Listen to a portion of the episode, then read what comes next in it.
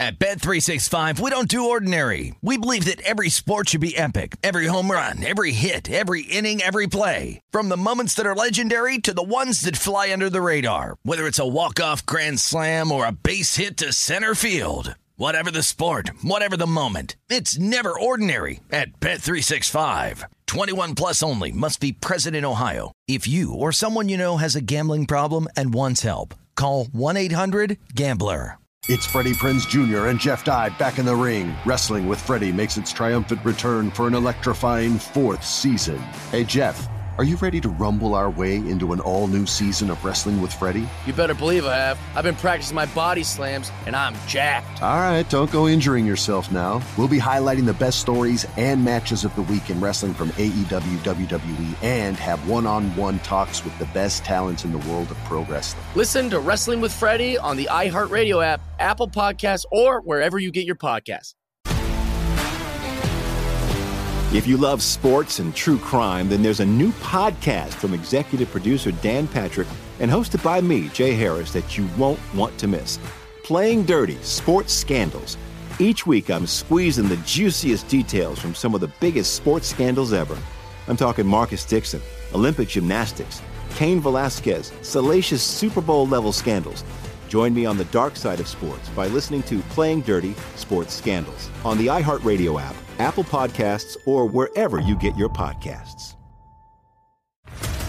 What's up, everybody? This is Stephen A. Smith, host of the Stephen A. Smith Show podcast. Tune in every Monday, Wednesday, and Friday at the very least as I bring you all new episodes that feature the biggest headlines in the world of sports, pop culture, business, and I answer your phone calls and respond to your tweets. You'll hear my unfiltered opinions and straight-shooter interviews with top celebrities and game changers. All that and more.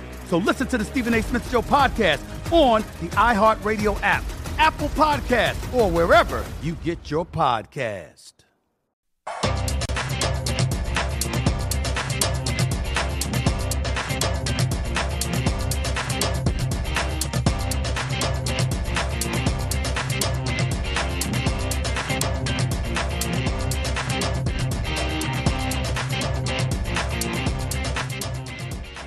Welcome back, everyone. It's hour number two, Betting Across America, and we are presented by BetMGM. I'm Mike Pritchard, your host live from Las Vegas. Your other host, James Salinas, is out live in Denver, Colorado, home of the uh, Major League Baseball All-Star Game.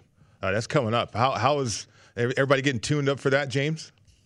Oh, yeah. I got a lot of other things in my other life out here in Denver with the Recreation Department. We got a lot of events coming up this full week through the weekend uh, for ma- leading up to the Major League Baseball All-Star Game and the Home Run Derby. So many fun things that are happening in this city this week. Oh, looking forward to that. Um, how about the schedule, though? Right now, the Dodgers at the Marlins. The Dodgers are hot, uh, nine and one in their last ten, uh, James. Uh, although against Marlins, uh, one dollar thirty, laying one dollar thirty here, uh, six and a half's the total in this game.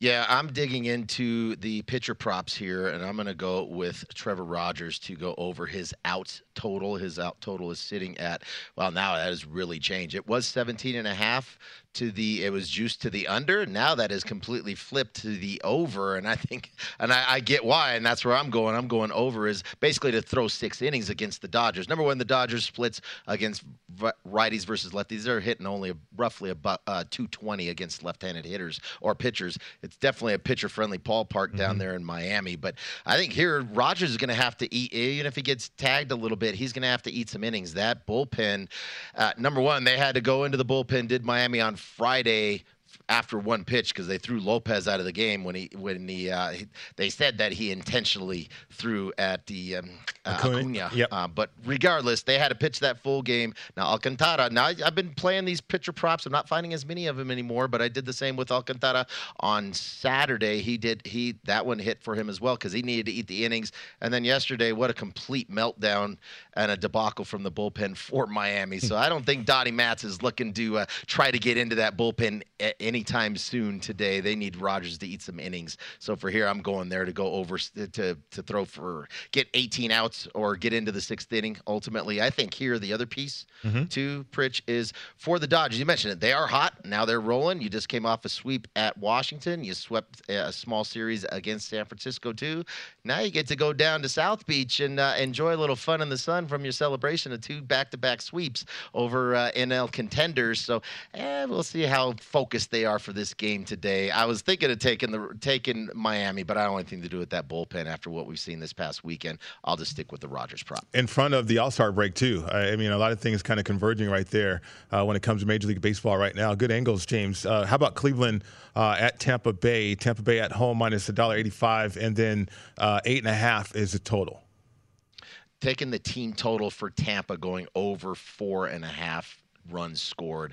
I think here it's just for Logan Allen having to make a spot start. He he got sent down to the minor leagues after the first month of the season, did not pitch well. He's only back right now because the Indians are so beat up in their rotation with their top three starters having been out for a while. So they needed Logan Allen to come back. He came back. He did not pitch well during his stint in April with the with the Tribe. He had fifteen. He had four starts, fifteen and a half. fifteen and two-thirds innings pitched of those four starts. Couldn't get out of, this, uh, out of the second inning in a couple of those starts. sixteen earned runs. That's why they shipped him down. He was down for two months. They brought him back because the injuries to the starting to the starting rotation for the Tribe. Since he came back, faced one, played, uh, pitched against Detroit. Only went three and two-thirds innings. Back to the same old, back to the same old Logan Allen. Can't locate, getting tagged. Another home run. He's given up eight home runs in the span of less than twenty innings pitched. So yeah. I think here for Tampa to come back home and right themselves, they're glad to be done with that road trip. They had lost ten and straight before winning yesterday. Uh, I'm going to take the team total for Tampa to go over four and a half in this matchup. You know, James, baseball is funny this way because at a marathon a, a week and a half ago, Houston was the best team in baseball. Uh, are they still the best team in baseball, or can you make a case for somebody else right now? Uh, I mean, I think they got the best lineup in baseball yeah. right now. As far as their starting pitching, no. I think that's it's a young pitching staff, and mm-hmm. Greinke's the anchor of it as far as the veteran on that staff. But I think here, the the, be- the best team in baseball, I, it's, it's you know, we're only halfway through the right. season right now. But as far as I I still, I'm just a guy for pitching and defense, and in particular pitching. And I think the best staff from top to bottom, not only the starting rotation but the bullpen, is the Milwaukee Brewers right uh, now. How about that? I know the Red Sox too. Unbelievable. The Dodgers uh, looking like the Dodgers once again uh, as we approach uh, the midway point uh, in Major League Baseball in the twenty twenty-one season. Uh, looking forward to the second half. It's Betting Across America, and we are presented by BetMGM. Mike Pritchard, James Salinas with you today. Uh, James, in the National Football League, Uh, we can bet on who we think will finish last in each division. And it got me to think, thinking here, so is it easier to pick the winner of each division, or would it be easier from a betting standpoint to pick the loser in each division? So I, I like this. Uh, let's go over the A F C East, if if we will, here, because uh, right now the Jets to lose or become fourth in that division, minus four fifty. Um, the Patriots not touching that. They're plus six hundred, as I believe Belichick is on his scorched earth uh, revenge tour uh, this year in the National Football League. I, I I think, can we take a second mortgage out of the house and just put it all on the Jets laying four fifty? Sure. Now, Pritch, you know I don't lay I don't lay big prices like that. Right. Laying four four dollars, four dollars plus. I'm not gonna lay it, but I mean the Jets, it's complete rebuild mode for for that for that franchise, obviously. New coaching staff, new quarterback, new everything, you name it. Now they couldn't go it nowhere else to go but up for the Jets, considering last year how poorly they played, but also the coaching staff and just some of the game, just complete debacle and dysfunction within that organization. And it just doesn't just filter down to the coaching staff and onto the field. There's a lot of other things going uh, going on upstairs that uh, contribute to that dysfunction. But, that, I mean, clearly, yeah, the scorched earth for the Patriots, for mm-hmm. sure. And we've seen some of the moves that the Patriots have made this season. Yeah, not really any move, whether it's Mac Jones and when is Mac Jones going to see the field at the quarterback position. That's probably the one piece here to be seen. But I like what they've done to the offensive line. So uh, it's, in my mind, one of the top, top offensive lines in the N F L. And they loaded up at the tight end position. So I think they know with Cam Newton, uh, not the ability to throw the ball down the field like he once had. Uh, let's tighten that up. We'll, we're going to run the football a lot more. We're going to play power football here, and as well as running the football with Cam Newton, then utilize these new tight ends that we got with Giannis Smith as well as Hunter Henry coming over. Uh, it's going to be a shorter, shorter passing game, but on the defensive side, yeah, the scorched earth for Belichick. ugly taste, a terrible taste in his mouth from twenty twenty. They're not going to be last. It's clearly the Jets are nothing for me in that division. You know, they're tinkering down in Miami. Uh, they're plus six fifty. You got two. Uh, uh, it doesn't seem like they're fully invested there. They got two offensive coordinators, too. Uh, James, I, I know Coach Flores. There, there's a lot of uh, respect for him uh, down there in Miami, what he's been able to do so far. What if Zach Wilson with New York is the real deal, though? Uh, and you got a guy that a lot of people respect, too, and Saleh as a head coach, and, and LaFleur. You know, we, we know his brother out there in Green Bay is doing a great job as a, as a head coach. Uh, LaFleur, Mike LaFleur, coming from San Francisco as well, as the offensive coordinator, he does window, wonders here uh, with Zach Wilson. I mean, could that happen? I think from the coaching perspective, you have nowhere else to go but up, this, considering what a mess that was last year. No chemistry, no accountability, just the, the Greg Williams, all of that. Just, I'm sure the Jets glad to be done with that. The players yeah. glad to be moving on and have a new coaching regime. But a lot of times new coaches coming in, especially these coordinators, are they able to put away the play sheet and keep their stay out of the X's and O's piece? Because there's a lot more to manage as the head coach. That's going to be the biggest challenge there, especially playing in New York.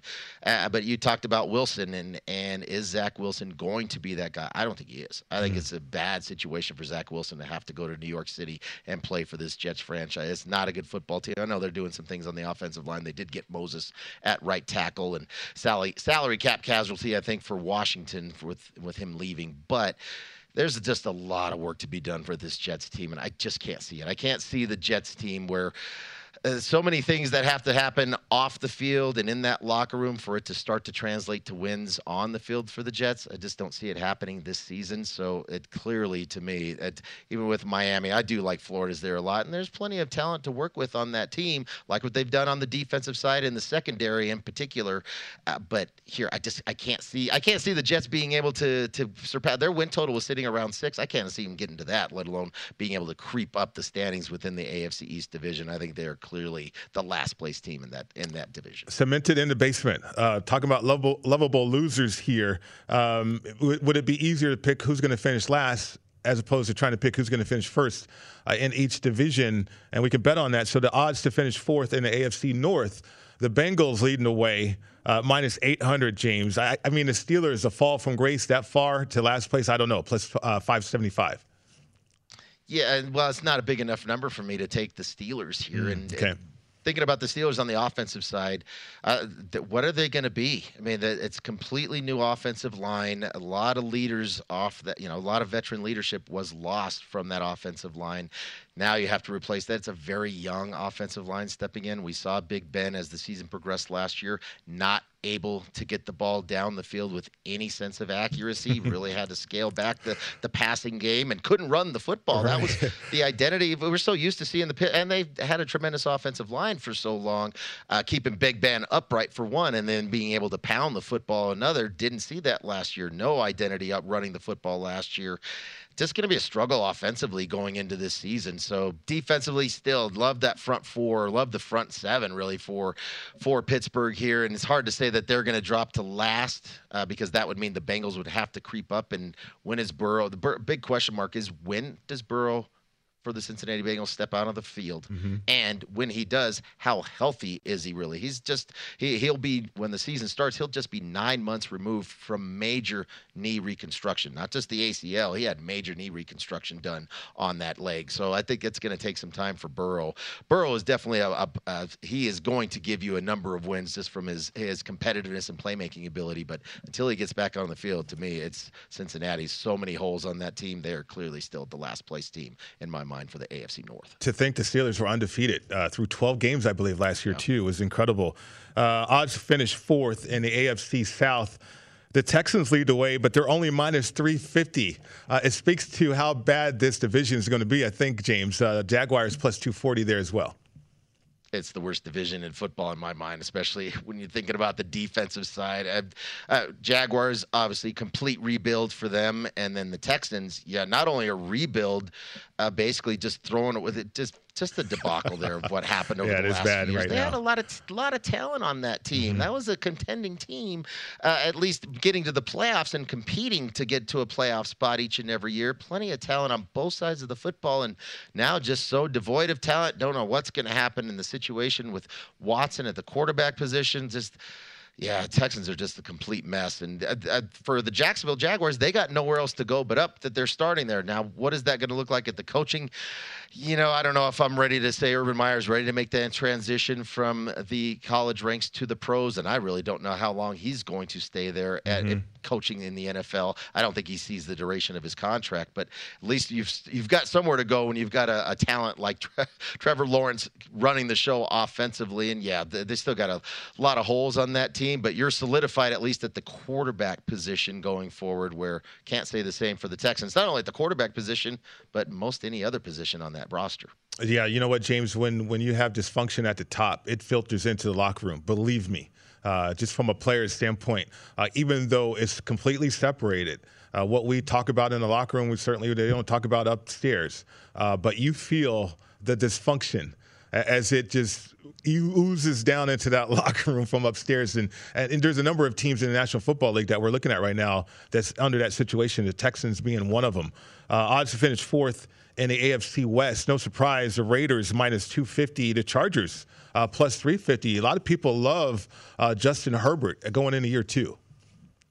Yeah, and uh, how could you not? Just thinking of what happened last year, really no offseason, no preseason games last year. Justin Herbert not being able to to he talk about throwing in the fire. What was that, week two? I think the whole debacle with mm-hmm. Tyrod Taylor and the, the the training staff and what happened there, and he had to be thrust into the starting lineup in that game.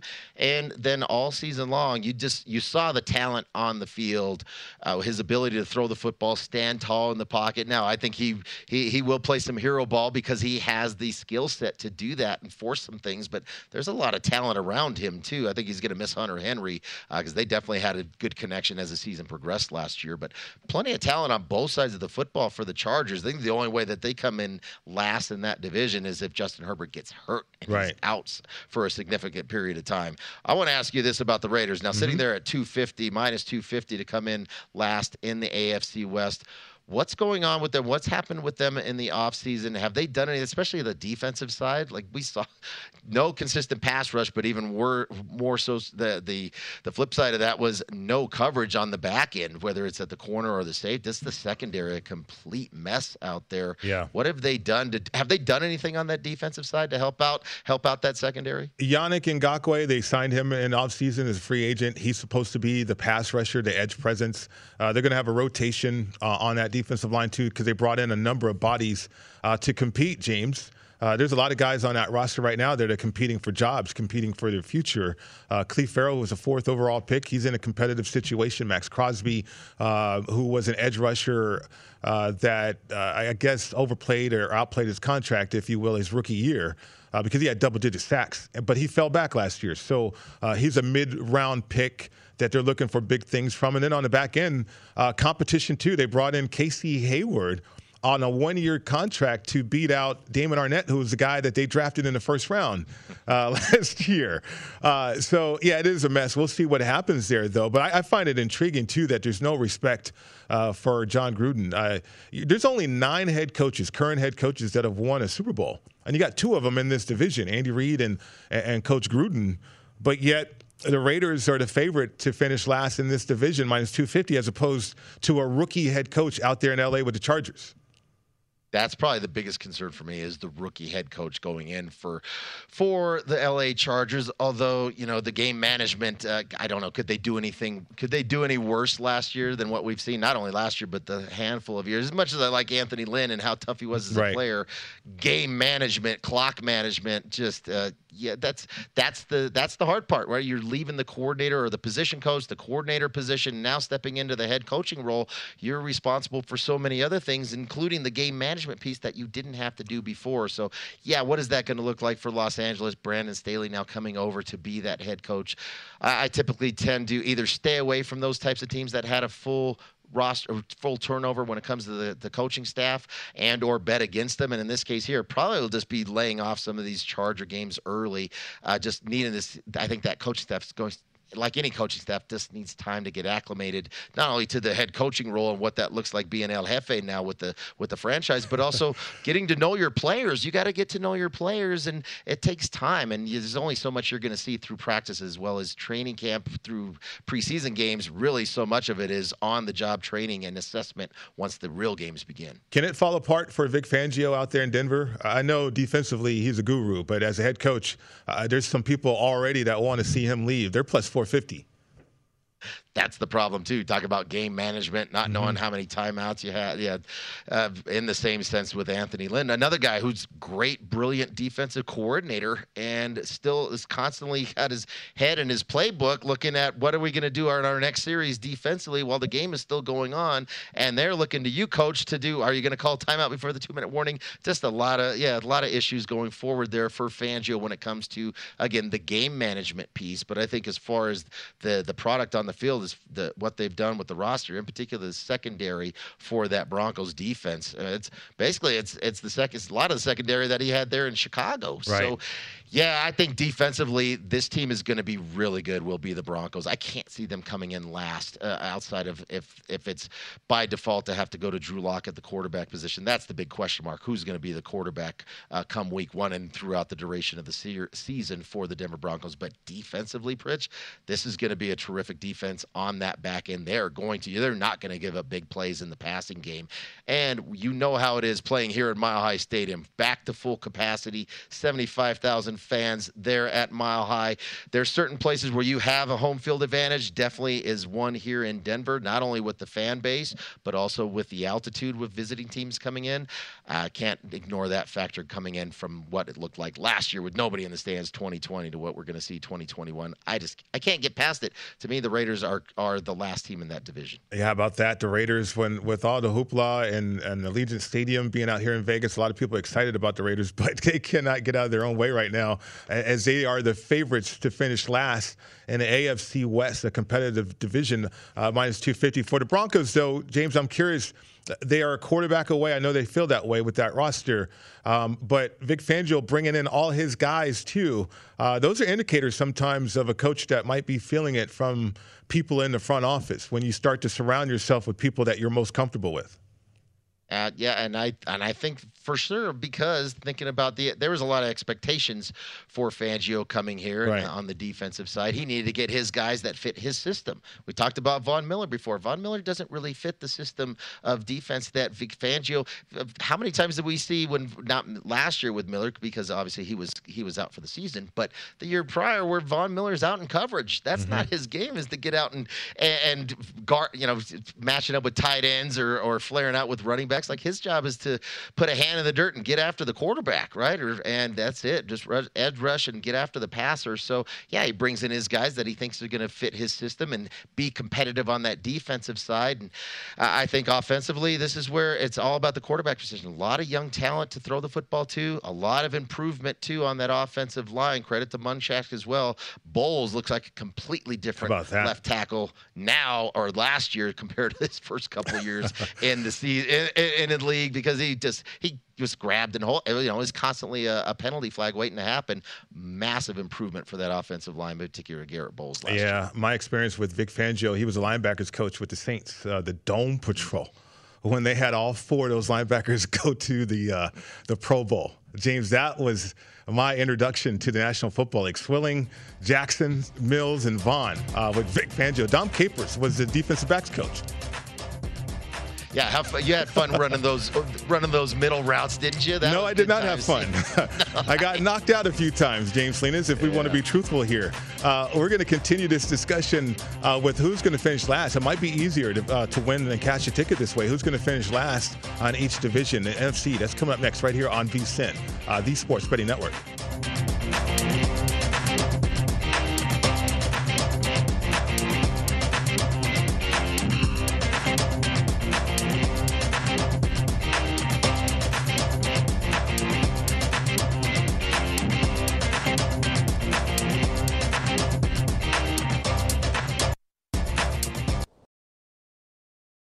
At Bet three sixty-five, we don't do ordinary. We believe that every sport should be epic. Every home run, every hit, every inning, every play. From the moments that are legendary to the ones that fly under the radar. See for yourself when you sign up today and get one hundred fifty dollars in bonus bets when you bet just five dollars. Whatever the sport, whatever the moment, it's never ordinary at Bet three sixty-five. twenty-one plus only. Must be present in Ohio. If you or someone you know has a gambling problem and wants help, call one eight hundred gambler. Terms and conditions apply. Attention all wrestling aficionados. Wrestling with Freddie makes its triumphant return for an electrifying fourth season.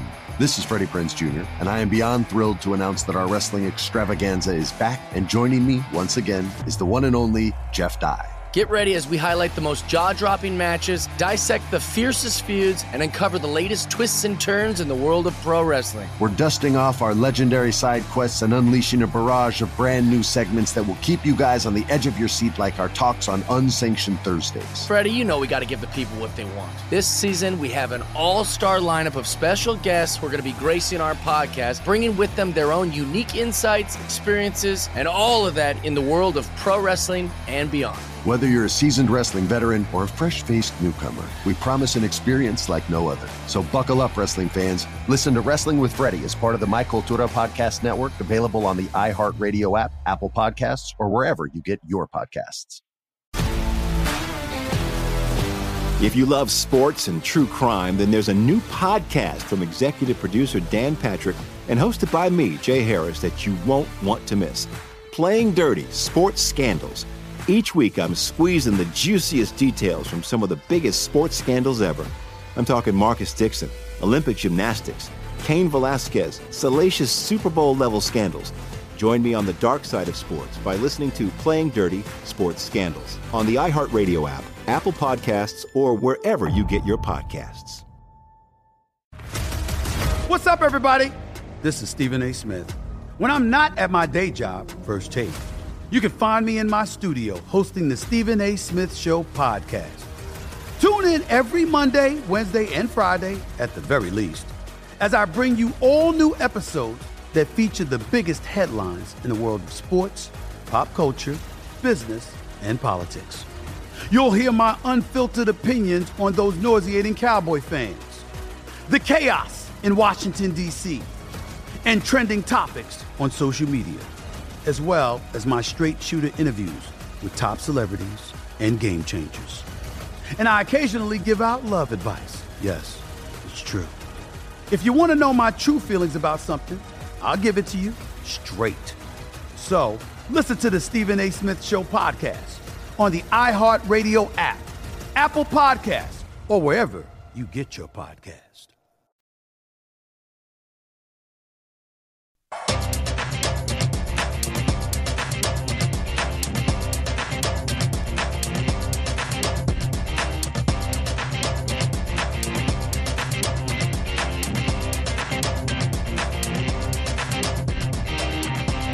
Welcome back, everyone. It's Betting Across America, and we are presented by BetMGM. I'm Mike Pritchard, hosting in Las Vegas. You're hosting in Denver, James Salinas. James, continue the discussion, uh, which it might be easier.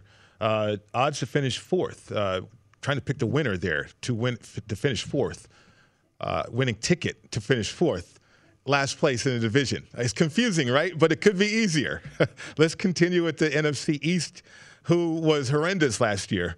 Uh, the Eagles plus one thirty, the Giants plus one fifty-five, the Washington football team plus three seventy-five. I'll throw in the Cowboys as well, ten to one. Who's the last winner? That's I think that's what we're getting to. Last place winner, right? Yes, exactly. So, uh, and I think here for we're talking about the N F C East. To me, it's clear. I, the number says it here. Now you're getting a plus price. It's the first plus price we've seen going through these on the Eagles. But to me, it's the Eagles. Talk about another team having to to change.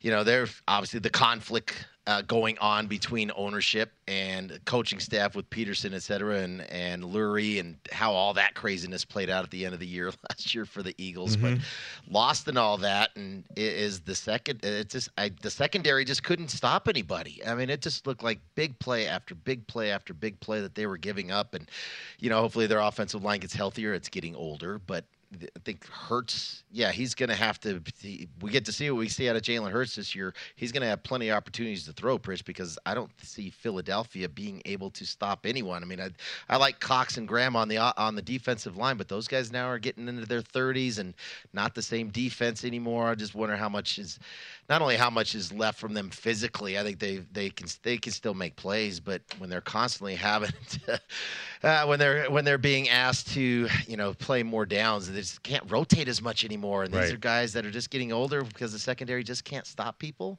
I don't know. This is not a team that I think is transition-wise with the new coaching staff coming in. A lot of question marks about that. I don't like Philadelphia this season at all. Make them coming in. They'll be the last winner in the, in the N F C East. Don't forget about Coach Judge and, and that uh, experiment going on yeah. in New York with the Giants, too. Although I would say they they can they can make uh, or create some damage in, in that division with the talent that they have. They should not finish last, talking about the New York Giants. It, as long as Daniel Jones can keep the keep from throwing the football to the wrong team, that's probably the biggest question mark for me there. I don't like the offensive line for the New York Giants right. at all. That's going to be a big piece for them. Plenty of talent around that offensive line to throw the football to with Daniel Jones. And then Barkley, can he come back and, and be healthy from his A C L last year?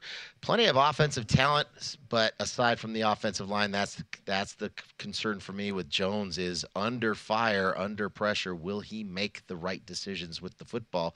But defensively, I like the defensive line for the Giants. I like what we saw last year. You talked about Joe Judge and a lot of change that needed to happen there and some tough, so, you know, tough-mindedness that came with it. But I like Patrick Graham as the defensive coordinator and some of the things that we saw, in particular, at the defensive line. And they did need to – they definitely upgraded that secondary. That was where the killer was, is on the back end for them. So some upgrades for the Giants at the in the secondary as well. I like. I think they're going to be competitive this year. Will the Giants be? And I think they'll be more competitive than the Eagles. I, I, to me, the Eagles are still going to be the last place team in the N F C East. I agree with you on that one. Uh, N F C North, uh, James, the Lions minus uh, six fifty, the Bears plus six seventy-five. So the Bears plus six seventy-five.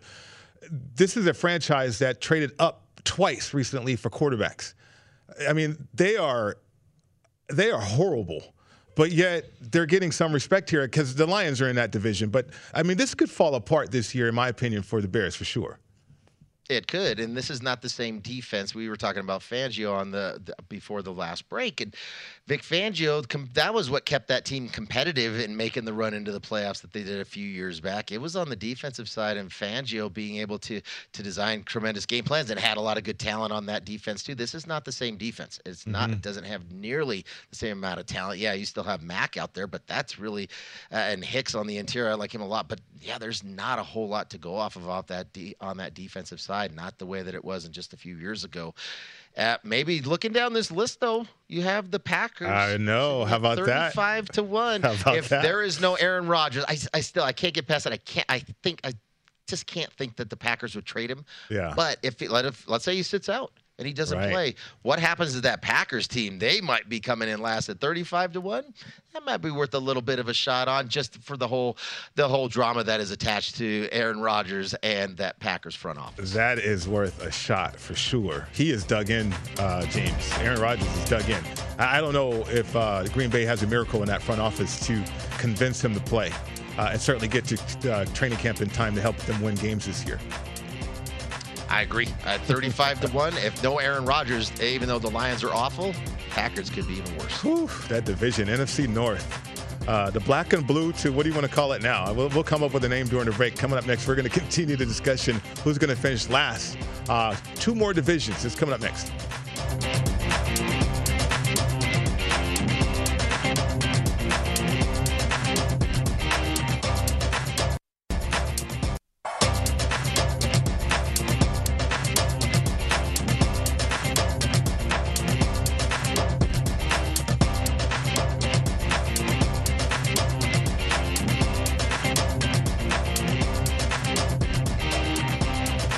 This summer, it's time to update your sports betting wardrobe with some new VSiN gear. We've got hats, shirts, and mugs, all with the VSiN logo, or fun sports betting sayings like cashing tickets is what it's all about, and it's not under till it's over. Visit the VSiN store today at vsin dot com slash store and find a perfect item for yourself or as a gift. That's vsin.com slash store. Welcome back to the show. It's Betting Across America, and we are presented by BetMGM. Mike Pritchard, James Salinas with you today, wrapping it up uh, in the National Football League, James. Odds to finish fourth in the N F C South. Here we go. The Panthers minus one oh five. The Falcons plus one fifteen. The Saints plus six seventy-five. Not touching the Bucks at fifty to one. This one's this one's really difficult. I mean, yeah, I'm not touching the Bucks either for sure. We know that they're they're to me they're the best team and they're the best team in football, let alone yeah. the division here. So looking at this, I mean, yeah, the Saints. What are they going to do at the quarterback position? And is it going to be Jameis Winston being the, the getting the bulk of the the snaps and being your starter come week one? I suspect it would be, but there's still plenty of other talent on that roster for the New Orleans Saints. Offensive line, defensive line, plenty of playmakers to sling the ball around too as well. So uh, we're going to see some regression because you just don't have the Drew Brees and and the leadership that he brought to that team and his decision making at the quarterback position. That's probably the biggest. Biggest change between Drew Brees and Jameis Winston there of where to go with the football. But looking further down here, is it is it Carolina or is it Atlanta? I guess with the Falcons, you know what you have at the quarterback position with Matt Ryan. Take it for what it's worth, but you know what you're going to get out of Matt Ryan. And then what are we going to see out of Sam Darnold going to Carolina? Carolina offensively, don't like the offensive line. A few playmakers there. We'll see McCaffrey get back. Hopefully he can stay healthy this coming year because he was really beat up last year. But I don't know. Is this something where Joe Brady can resurrect and get – I mean, Sam Darnold needed a fresh start, so mm-hmm. good for him to get out of New York and all that nonsense, put all that behind him. And maybe this is the fresh start that he needs, and he's going to be there with Joe Brady, and, and they they hit it off, and he becomes a, uh, the quarterback that they that the Jets thought he was going to be when they drafted him as their first-round pick. But – I don't know. This one's tough for me. I, I don't know which way to go. I think, if anything, I'd be maybe leaning towards Carolina being last in that division, probably ultimately because the defense, a few good pieces, but is the youngest defense in the N F L, Pritch, in over seventeen games. I think that's going to show out. Yeah, you would think uh, Matt Rhule, too, who's uh, a, probably a defensive-minded coach. Uh, Christian McCaffrey coming back, maybe an upgrade at quarterback over what they had last year, but you did have the veteran presence of uh, Teddy Bridgewater. Uh, as they went five and eleven, Atlanta was last place in that division with Julio, banged up though. Um, but they've added some pieces. See, I think they're stuck with Matt Ryan. That's why they couldn't get rid of rid of him uh, because of that contract. And I mean, if they could get rid of him, they you would probably be looking at a new quarterback out there in Atlanta. I think so. I think you, you stuck with him. You got him. Yeah. Well, veteran quarterback, though, with plenty of other talent. Yeah. yeah, no Julio there, but plenty of other players that can make plays in the passing game. Really excited to see what Pitts is going to do. at, I, I guess we'll call him a tight end, but I think he's a tremendous player. So they're going to be fun to watch, at least offensively. They're going to need to because they're kind of in the same boat, really devoid of talent on the defensive side and not much of a pass rush there for the Falcons. But, yeah, I think they're going to be able to put enough points up on the board. I just think there's more question marks for me about the Carolina Panthers team than there are for Atlanta at this point right now. And I think Atlanta, if you're looking at the schedule too, last place schedule, uh, going to be more favorable for them than what Carolina is. And Carolina is not going to sneak up on anybody this year like they did a few times last year. How about the N F C West? Who's going to finish last? Before we get to the odds, I'm going to throw this out to you, James. Kyle Shanahan, his first year finished fourth. His second year finished third. Uh, of course, the outlier season, they went to the Super Bowl. Then last year, they were fourth again. Uh, so nothing but losing seasons except for that outlier as uh, Kyle Shanahan goes into uh, year five there with the 49ers. Here's the odds. The Cardinals are minus one twenty to finish last in that division. The Seahawks plus three hundred to finish last in that division. The 49ers plus five hundred to finish last in that division. I might go with the Seahawks here, plus the price at plus three dollars. I think for the for the Cardinals, I think that's where it is. It's is it between the Seahawks or the Cardinals? Where do you think the Seahawks are going to land? I think we've just we've seen this same picture for for the Seahawks in Seattle offensively. We know what they are. It's Russell Wilson scrambling around for his life with the porous offensive line, and then the defense just can't stop anybody. No consistent pass rush coming out of the, that front four for Seattle, as well as then on the back. Backside. I like the safeties there, but they're more, they're very aggressive physical safeties for the, the Seahawks with Adams and Diggs back back there. Great tandem from a physical standpoint, uh, but are susceptible to big plays in the passing game. And I, I think maybe if you're going to look at something here with, with Arizona, I mean, a lot of interesting offseason moves for the Cardinals. Now, how does that play out? I think they've upgraded the offensive line too, but now you got A J. Green. What does he have left to go on the other side out there with Hopkins? Now, Hopkins really hit it off with Murray. Sometimes it takes a while. You see, when does the chemistry start to click? That clicked week one. I mean, that was right off the bat, Hopkins and Murray hitting that off. So I think there's some interesting moves on the other side defensively. They mm-hmm. needed to, to to make some moves in the secondary. They did that, and not that Watt coming over, and now he's going to be a three-down player. He's not, but there's going to be a, a veteran presence in that locker room on that defensive side, and you know his motor is always going to be on. And, and then getting Chandler Jones back this year healthy, missed most of last year, and he's a playmaker for him as well. I don't know, kind of interesting moves here for the Cardinals, and I think I've just seen enough of Pete Carroll and the Seahawks team. Uh, they've they've topped out what they're going to do. It's not the Legion of Boom anymore. Those days are done. So I think here, make mine Seattle to come in last plus three dollars. Yeah, you know, I was the reason why I was looking at the 49ers only because uh, not only the, the losing seasons that they've had, but they've had the injury bug, and they can't get rid of it, James. Last year during the season, a, a lot of players got injured, and then this year in offseason, um, they've lost some players already in, in mandatory minicamps and O T As, and so they had to shut down offseason programs there. So the injury bug, in my opinion, continues for the 49ers. That's unfortunate because I think with Shanahan and the offensive line, if they, if, if, and always a big if with any team in the N F L to stay healthy, no one would have had to suffer through more injuries than the 49ers did last year to that roster, up and down both sides of the right. football for that roster. But I, I mean, offensively, if you don't have to have Garoppolo having to make all the plays here, running the football, I like their offensive line. You know the way that they stretch out and run the zone offense, and then be able to to hit Kittle and, and just so many playmakers on that team offensively, a lot of speed on the defensive side if they can stay healthy too. Just I love the roster on the San Francisco 49er team, and even if you are losing some players now early offseason, it's still too much talent for me on that side. Make mine Seattle coming in last in the A F C West, or N F C West, excuse me, plus three dollars. Well, Russell seems to be happy. He wants to stay. We'll see what happens there, plus three hundred, uh, and to finish last in that division. Very competitive division, though. Uh, I agree with you on that one, James Salinas. Coming up next, our N B A expert, Jonathan Von Tobel, is going to help us out with the N B A Finals. It's next right here on VSiN, the Sports Betting Network.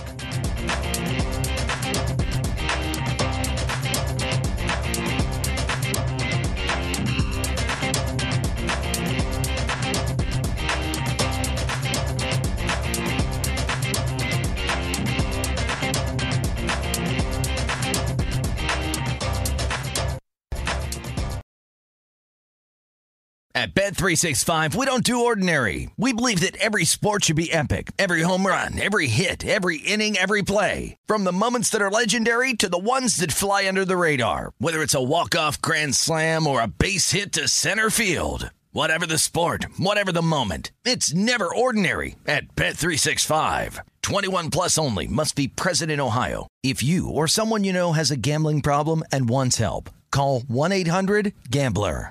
Attention all wrestling aficionados. Wrestling with Freddie makes its triumphant return for an electrifying fourth season.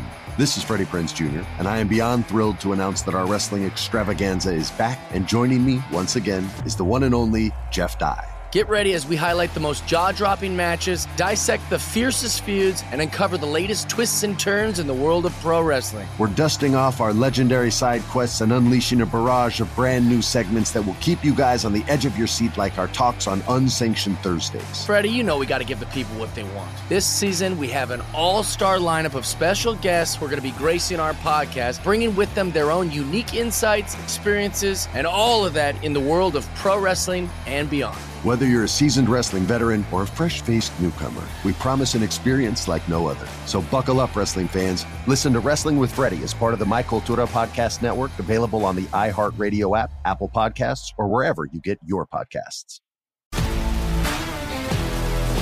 If you love sports and true crime, then there's a new podcast from executive producer Dan Patrick and hosted by me, Jay Harris, that you won't want to miss.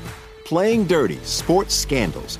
Each week, I'm squeezing the juiciest details from some of the biggest sports scandals ever. I'm talking Marcus Dixon, Olympic gymnastics, Cain Velasquez, salacious Super Bowl-level scandals. Join me on the dark side of sports by listening to Playing Dirty Sports Scandals on the iHeartRadio app, Apple Podcasts, or wherever you get your podcasts.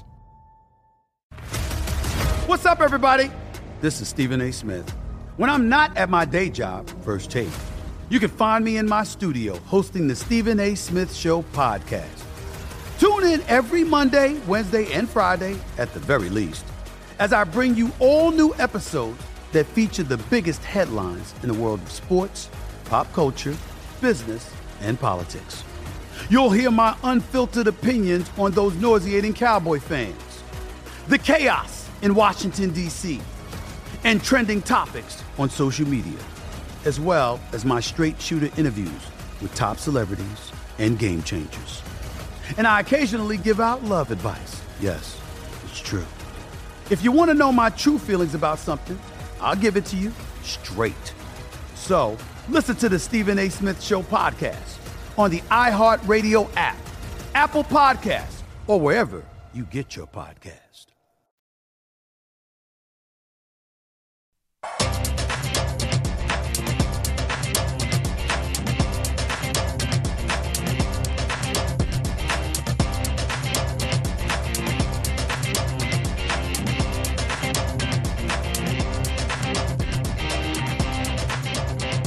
Sign up today and win one hundred dollars when you place a one dollar wager on the Notorious One to get his revenge in the main event on July tenth. Simply use bonus code V S I N one hundred when you place your bet to take advantage of this knockout offer. It's a new custom offer, paid and free bets. So you got to visit bet M G M dot com for terms and conditions. Must be at least twenty-one. Located in Colorado, Indiana, Iowa, Michigan, New Jersey, Nevada, Pennsylvania, Tennessee, Washington, D C, Virginia, or West Virginia. Excludes Michigan dissociated persons. Please gamble responsibly. Gambling problem, one eight hundred five two two four seven zero zero in Colorado, Nevada, Virginia, and Washington, D C, one eight hundred two seven zero seven one one seven for help in Michigan, one eight hundred gambler in New Jersey, Pennsylvania, and West Virginia, one eight hundred bets off in Iowa and Tennessee. Call or text a red line, eight hundred eight eight nine nine seven eight nine. In Indiana, it's one eight hundred nine with it. Promotional offer not available in Nevada. Welcome back to the show. It's Betting Across America, and we are presented by BetMGM. Mike Pritchard, James Salinas, your host today, and happy to have in studio with us right now. Uh, he's our senior N B A expert, Jonathan Von Tobel. J B T, what's going on? Nothing, man. Every time I come in here, something changes. We got like cameras and lights, and oh, this is impressive. Hey, twenty-first century, huh? The budget's going up. Huh? I see that, right? Yeah, good stuff here. Trickle down economics. That's right. That's right. Um, so Milwaukee, uh, Phoenix. I, Some people might not like this matchup. I do. Uh, James, I do too. Yeah, James and I, we were talking about it. There's so much talent in N B A, too. That's why I don't think you can discount it. Maybe making it difficult for the books, too. So looking at game one, for instance, J V T, you got the Suns laying six uh, right now in this game without Giannis. The information, the updates, looking for that. two seventeen and a half. Are you anticipating Um, an overreaction depending on the news with Giannis? Uh, I mean, it, it just yes and, and no, right? Like, so it, this seems to be somewhat of an overreaction in and of itself, potentially, right? The Suns okay. minus six with the question of Giannis Antetokounmpo not on the floor. Uh, remember, you know, this was a pretty tight two-game set between these two teams in the regular season, right? A, a one-point win and an overtime victory for Phoenix, who won both of them. So six seems like a lot. And I, I've kind of wrestled with the fact that the market seems to have upgraded Phoenix throughout this entire run, and this is not to denigrate the run, but remember how they got here, right? right? Would you upgrade a team who went through a Lakers team without Anthony Davis and a banged-up LeBron and a banged-up K C P? A Denver team that, remember, Michael, we talk about Jamal Murray. Michael Porter Junior suffered a back injury in game one of that series as well. No Kawhi in the, in the Clipper series, too. So this is not to take away from the Suns, but I just don't know if I upgrade them throughout this run, throughout the postseason. Six seems like a lot, and we always do this, right? The market tends to react to, to news, even though we know it. What happens when Giannis, if and when he is ruled out for game one? Right? Are we talking like seven and a half? We're talking about, right? That's a really high number right. for Phoenix, given the talent that is still on this Milwaukee team. So this tends to be a little, it seems to be somewhat reactionary, just seeing this number on its surface from a side perspective for sure. J V T, I agree, and I'm actually looking to play the Bucks, especially if Giannis does not play, mm-hmm. and see if that number does tick up, like you said. Does it go beyond where it's sitting at now at six and get a better number? So I'll wait. But thinking about the matchup between these two teams and and how they're constructed, and for the Bucks, yeah, obviously with Giannis out, they're very they weren't they didn't have a very deep bench to begin with, and now it even gets shorter with Portis having to step into that starting role. But thinking about the physicality of the Bucks, especially across the front line, it can be with Portis being in there. It's a big front line. It's a physical front line, as well as the guards play very physical too. And even P J Tucker, we know what he's in there to do. He's in there to get physical with you. And thinking about the Suns and how they're constructed offensively, it's not a big team aside from DeAndre Ayton, and it's not a very physical team. So I'm wondering, I've been thinking about how do you see this matching up across the paint? You know, with the the drop coverage, et cetera, for the Bucks that they'd like to play defensively, but I think from a physical standpoint, this is going to be a challenge for the Suns because they're going to have to shoot a high percentage because I don't think they're going to get a lot of second shots against that front line for the Bucks. Yeah, and, and look, so and this kind of builds to the original topic we were, we opened up with, James, which is I think this is a fun series because I think both of these teams are constructed and do stuff well that will bother the other, and it, it's going to lead to a fun series, and I think a higher scoring series we get into a total from a total perspective. Uh, but to your point, James, right? Like, we'll start with Phoenix because if you look at it from a postseason perspective, Suns have the second-best rim defense in the N B A. According to Clean the Glass, non-garbage time minutes, sixty point seven percent allowed within four feet of the basket for rim shooting. For those out there who don't know, that's very bad. For if you're that, if you're the offense, if you're the defense, that's an incredible rate to allow within four feet of the basket. But remember, this is a Phoenix team that finished twenty-fourth in the regular season in opponent shooting within four feet of the basket at sixty-five point five percent. This is also a Phoenix team that in this postseason actually has the second worst rate of opponent frequency attempts within four feet. So simply put, they're allowing you to get to the basket. Opponents just haven't been shooting that well within four feet of the basket. And this is a Bucks team that, especially if Giannis is on the court, they will be able to exploit that. If you look at the two matchups that these two teams played in the regular season, one hundred six points in the paints between two games for the Milwaukee Bucks, a shooting uh, percentage on sixty-three attempts within four feet of seventy-four point six percent. So this is a matchup that I think from a front court perspective, especially if the Bucks are fully healthy, they can have some success here. Now, if Giannis is not on the court, this is where it gets interesting because you mentioned the limitation of this roster, James. There's not many guys who attack off the bounce consistently for Milwaukee if Giannis is not there. Drew Holiday is one, takes over thirty-five percent of his attempts within four feet of the basket. The next highest guy is actually Jeff Teague.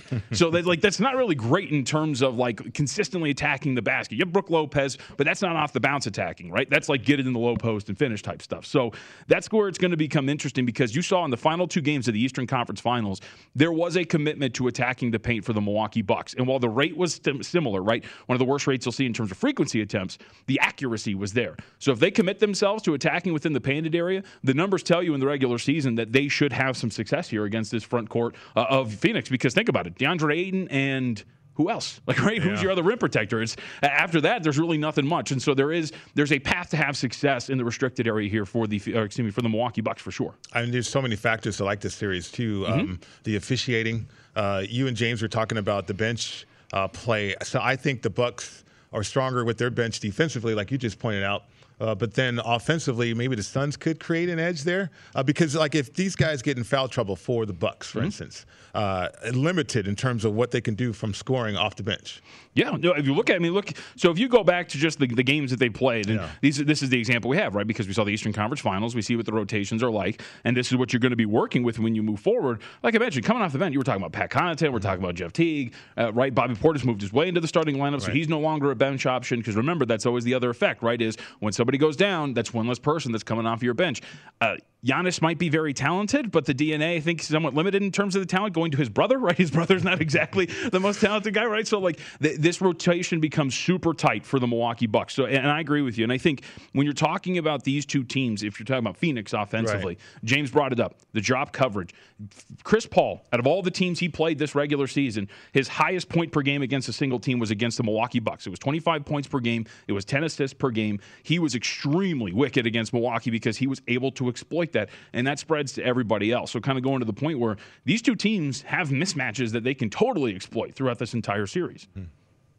So, J V T, we're looking at, let's talk about the total then. Now yep. it's starting to tick up. I saw it at two seventeen. Right now, currently, I see some two eighteen and a half. So, money coming in, or at least the numbers moving that total to the over. Can we make a case to go under? I'm I, I'm with you. I think with both of these teams spreading the floor, especially with Giannis out, hurts them defensively too for the Bucks. But does feel like for the Bucks, I saw better ball movement, sharing the basketball, and more aggressiveness offensively, not really just waiting and deferring to Giannis to have to put his head down and drive here. I can't get past this total. I don't know if I wanted to have anything to do with the under in any of these games going forward. Yeah, some of that money's mine. I bet this over two seventeen, James, uh, and that's at least the one bet that I have. I have two bets, uh, but one of them is a total. So if you go back, let's just look at the regular season, right?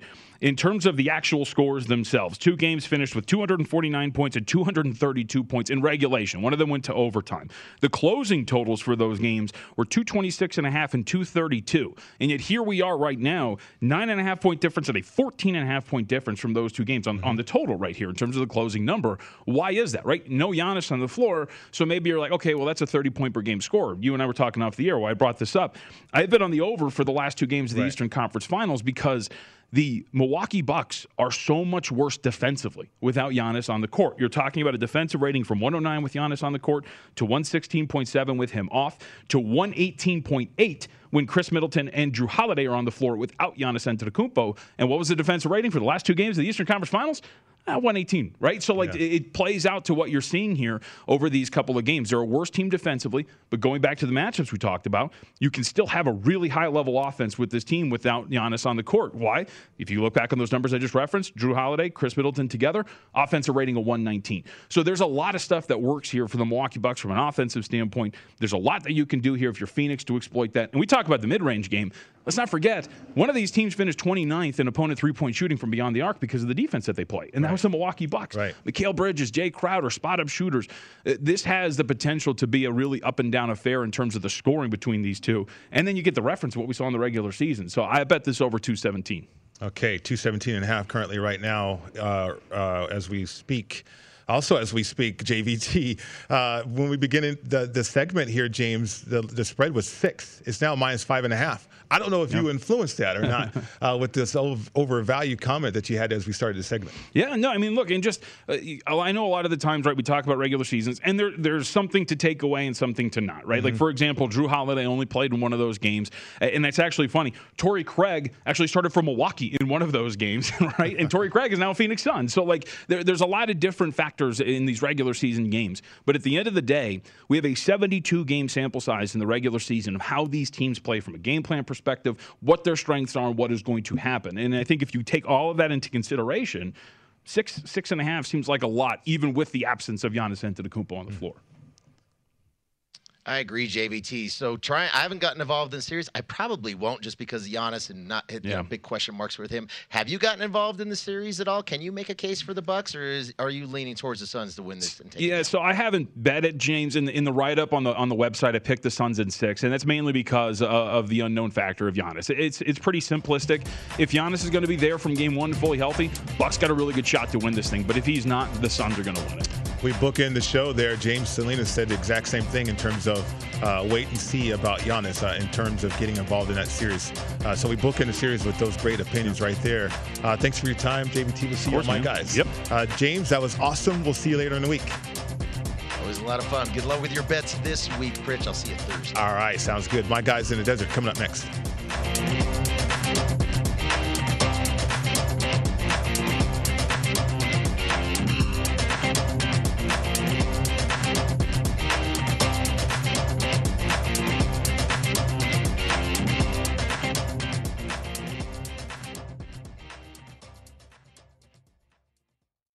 At Bet three sixty-five, we don't do ordinary. We believe that every sport should be epic. Every home run, every hit, every inning, every play. From the moments that are legendary to the ones that fly under the radar. Whether it's a walk-off grand slam or a base hit to center field. Whatever the sport, whatever the moment. It's never ordinary at Bet three sixty-five. twenty-one plus only. Must be present in Ohio. If you or someone you know has a gambling problem and wants help, call one eight hundred gambler.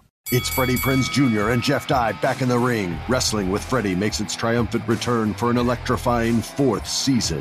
Hey, Jeff, Are you ready to rumble our way into an all-new season of Wrestling with Freddie? You better believe I have. I've been practicing my body slams, and I'm jacked. All right, don't go injuring yourself now. We'll be highlighting the best stories and matches of the week in wrestling from A E W, W W E, and have one-on-one talks with the best talents in the world of pro wrestling. Listen to Wrestling with Freddie on the iHeartRadio app, Apple Podcasts, or wherever you get your podcasts.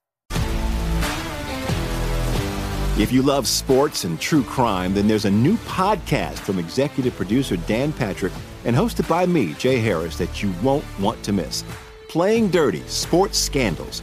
Each week, I'm squeezing the juiciest details from some of the biggest sports scandals ever. I'm talking Marcus Dixon, Olympic gymnastics, Cain Velasquez, salacious Super Bowl-level scandals. Join me on the dark side of sports by listening to Playing Dirty Sports Scandals on the iHeartRadio app, Apple Podcasts, or wherever you get your podcasts. What's up, everybody? This is Stephen A. Smith, host of the Stephen A. Smith Show podcast. Tune in every Monday, Wednesday, and Friday at the very least as I bring you all new episodes that feature the biggest headlines in the world of sports, pop culture, business, and I answer your phone calls and respond to your tweets. You'll hear my unfiltered opinions and straight-shooter interviews with top celebrities and game changers. All that and more. So listen to the Stephen A. Smith Show podcast on the iHeartRadio app, Apple Podcasts, or wherever you get your podcasts.